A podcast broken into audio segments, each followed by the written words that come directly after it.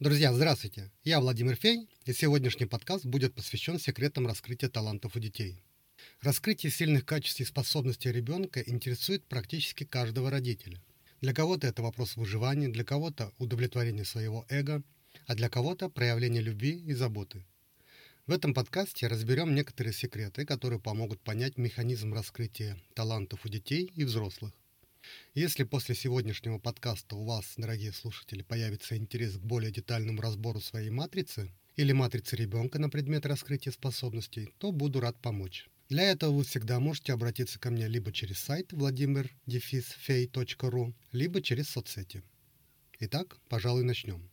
Кто из ребенка вырастет в будущем, как он себя выразит в обществе, зависит не только от его врожденных способностей, которые передались генетически. То, что передалось по ДНК, как сильно проявится, будет зависеть еще и от того, в какой среде он растет. Речь идет прежде всего об эмоциональной среде человека.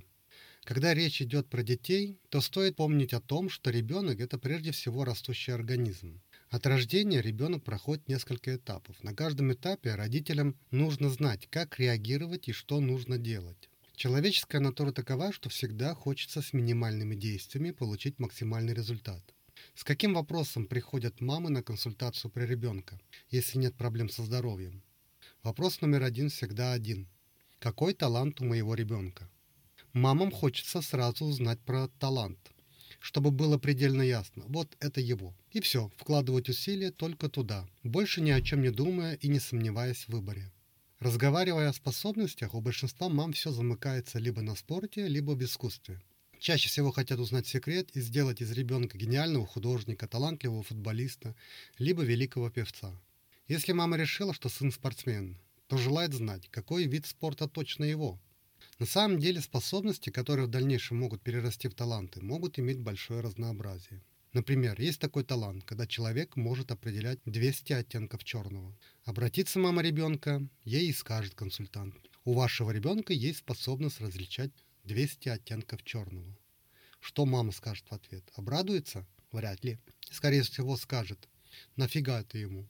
Посмотрите внимательно, может там есть, что он раскроется. Гениального художника, музыканта, футболиста, баскетболиста, в крайнем случае бизнесмена.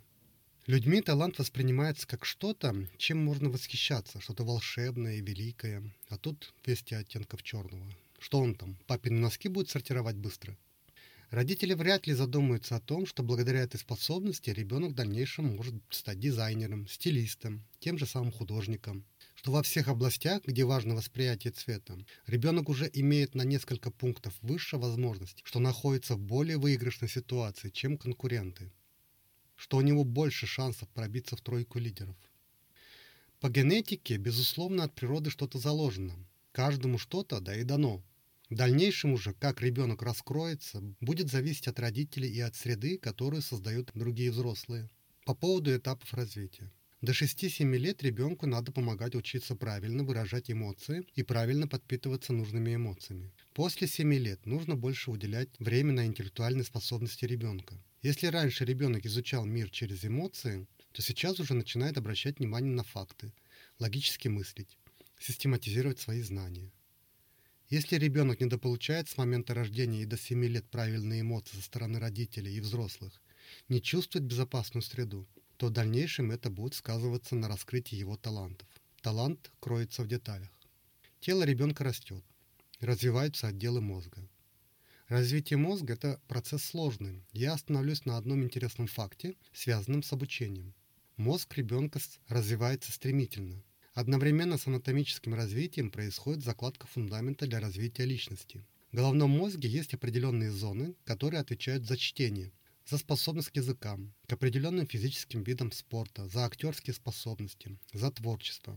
Все перечисленное и много еще других, все это в человеке заложено изначально. Этот процесс можно сравнить с проектом застройки нового города. Архитектор рисует план, заносит в проект все необходимое – коммуникации, снабжение, инфраструктуру, выделяет места под конкретные здания, организации. Далее на местах закладывается фундамент – Отводят отдельные места для детских и спортивных площадок, для парков, фонтанов. Подводятся коммуникации, сажают деревья, зелень, чтобы в дальнейшем ничего не мешало заняться благоустройством. Развитие мозга словно градостроительство. Там тоже в период развития закладываются участки, которые жизненно важны для раскрытия таланта. И далее каждому участку есть свои окошка, через которые поступают нужные ресурсы. Эти окна не открываются все одновременно. У каждого есть свое конкретное время, и когда определенное окно открывается, в этот момент ребенок сильно проявляет интерес к определенному занятию. Допустим, к рисованию. Ребенок увлеченно начинает рисовать. Проходит некоторое время, участок сформировался, нужное количество информации и навыков поступило. Открывается другое окно, к следующему участку. У ребенка возникает страсть к лепке. Лепит с утра до вечера что-то. Проходит время, у ребенка появляется страсть к преподаванию. Ребенок начинает учить. Собирает игрушки все, сажает их рядом и рассказывает сказки, показывает примеры, объясняет, как все устроено. У этих участков есть определенные сроки, в какие они закладываются и формируются. Например, уже изучено и доказано, что период от 5 до 7 лет у ребенка формируется площадка для раскрытия таланта, выступления перед публикой, ораторское мастерство. У ребенка появляется потребность выступать на сцене. Вспомните себя в дошкольном возрасте, в первом классе. Вспомните своих детей, если они уже выросли. Понаблюдайте за детьми, если они как раз в этом возрасте. Ребенок готовит сцену, встает на стул, выступает. Ему нравится быть в центре внимания. Он стихи рассказывает, поет, изображает разных артистов, порой кривляется. Значит, в мозге раскрывается отдел, который отвечает за артистизм. И если в этот момент родители дают ребенку возможность прочувствовать и эмоционально принять это, то шанс, что вырастет гениальный артист, весьма велик. Чарли Чаплин – величайший артист 20 века. Он входит в пятерку лидеров как комик и киноартист. Знаете, как он стал артистом? У Чарли Чаплина мама была артисткой. Она пела в театре, но у нее начались проблемы с гортанью. Маленький Чарли все время ходил как хвостик за ней. В один вечер мама Чарли уже не могла петь. Голос пропал. А народ уже собрался в театре. Директор не знал, что делать. Нужно было ей найти замену срочно в мюзик-холл. Публика в зале сильно возмущалась, шумела. Еще чуть-чуть и начнет кидаться помидорами. Тут директор заметил мальчика. Ранее он не раз наблюдал, как Чарли Чаплин повторял за мамой, когда та пела. Решение созрело мгновенно. Он взял Чарли за руку, выставил его на сцену и сказал «Пой». И Чарли Чаплин запел. Пел хорошо, как умеет петь только ребенок. И публике понравилось, как он искренне пел, как он старался. Это было трогательно и смешно. Люди аплодировали и кидали ему деньги. Он еще сильнее покорил публику, начав с детской непосредственности собирать эти деньги прямо во время выступления после чего вернулся на сцену и закончил песню из репертуара матери. И Чарли Чаплин в дальнейшем вспоминал. И, стоя под светом прожекторов, под звон падающих под мои ноги монет, я понял, что сцена – это круто. Это был 1894 год. Чарли Чаплин в возрасте пяти лет впервые выступил на сцене. У ребенка после этого отложилось в голове, что если буду на сцене, буду под светом прожекторов, буду богат. Период, когда в мозге открывался отдел, отвечающий за артистизм, совпал с тем, что пятилетний Чарли Чаплин оказался на сцене. Он получил и принял эмоции в полной мере. Дело в том, что раскрытие отделов происходит постоянно, и пока, к сожалению, не совсем понятно, в какой момент и на какой срок откроется следующий отдел. Некоторые отделы остаются открытыми на пару недель всего. Ребенок в течение этих двух недель чем-то активно занимается. Он просит маму, допустим, купить клей, цветную бумагу, там еще что-то. Увлеченно занимается своим новым интересом.